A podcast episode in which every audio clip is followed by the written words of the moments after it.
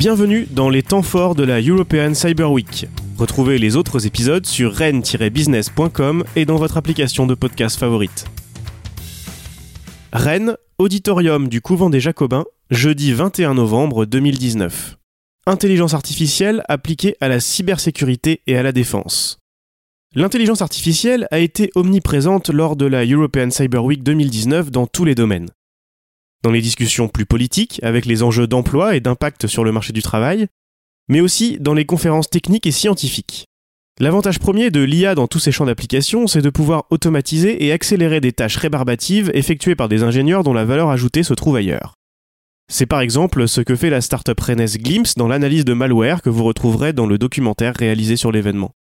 Dans cet épisode, je vous propose de découvrir quelques-unes des questions soulevées par la problématique de l'IA en cybersécurité et en cyberdéfense à l'interface du civil et du militaire, présentées lors des conférences scientifiques.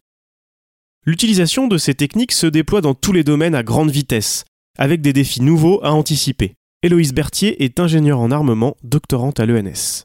Dans les années à venir, probablement, on va être amené à utiliser davantage de modèles d'apprentissage statistique ou d'intelligence artificielle qui sont euh, entraînés à partir de données.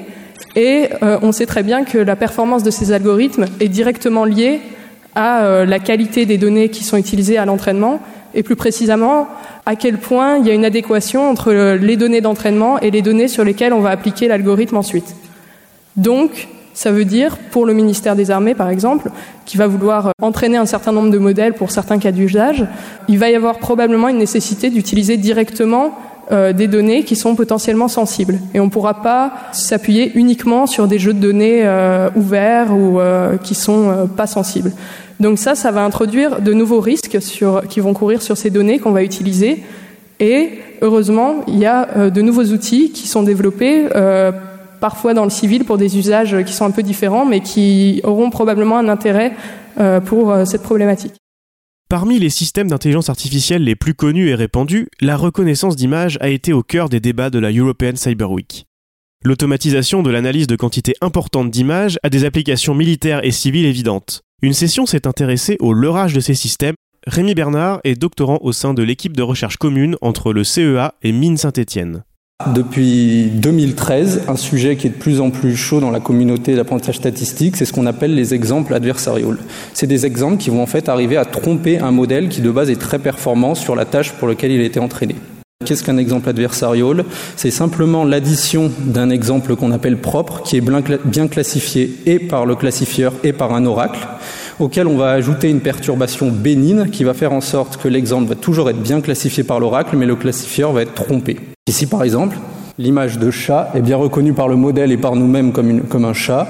On lui ajoute une perturbation bénigne, on reconnaît toujours l'image comme un chat, mais le modèle est trompé et le reconnaît comme une autruche. La différence est pourtant invisible à l'œil nu. Voilà ce que cela peut donner en audio, ce sera sans doute plus parlant. Par exemple, pour leurrer des systèmes d'interception de communication militaire ou des assistants vocaux chez vous. Une suite de bacs dans sa version originale.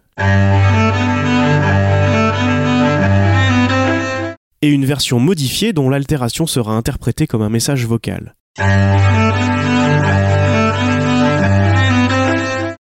Ces nouvelles manières de traiter toujours plus de données et de tromper ces analyses nécessitent une puissance de calcul toujours plus importante, et donc une hausse de la consommation d'énergie.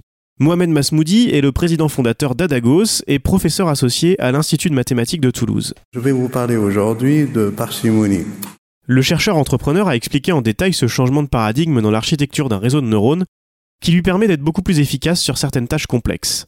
Et on a un client, c'est un acteur majeur de l'automobile, qui nous a mis directement en compétition avec un géant de l'Internet. C'était une histoire d'un turbo compresseur et il s'agissait tout simplement de déterminer la déflexion d'une pale du turbo compresseur en fonction d'un certain nombre d'éléments qui sont la pression, la rotation du moteur, la rotation du turbo et ainsi de suite, un certain nombre d'éléments.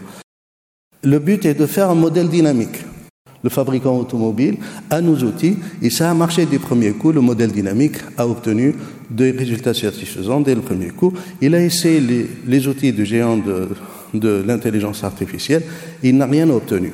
Et pendant cinq mois, les acteurs de l'intelligence artificielle, du géant de l'intelligence ont travaillé au Danemark, en Angleterre, en Allemagne, et sont revenus avec ce réseau-là. C'est un réseau stationnaire, c'est-à-dire la question dynamique n'a pas été résolue. C'est juste un réseau stationnaire qui essaie de donner la déflexion en fonction des paramètres d'entrée.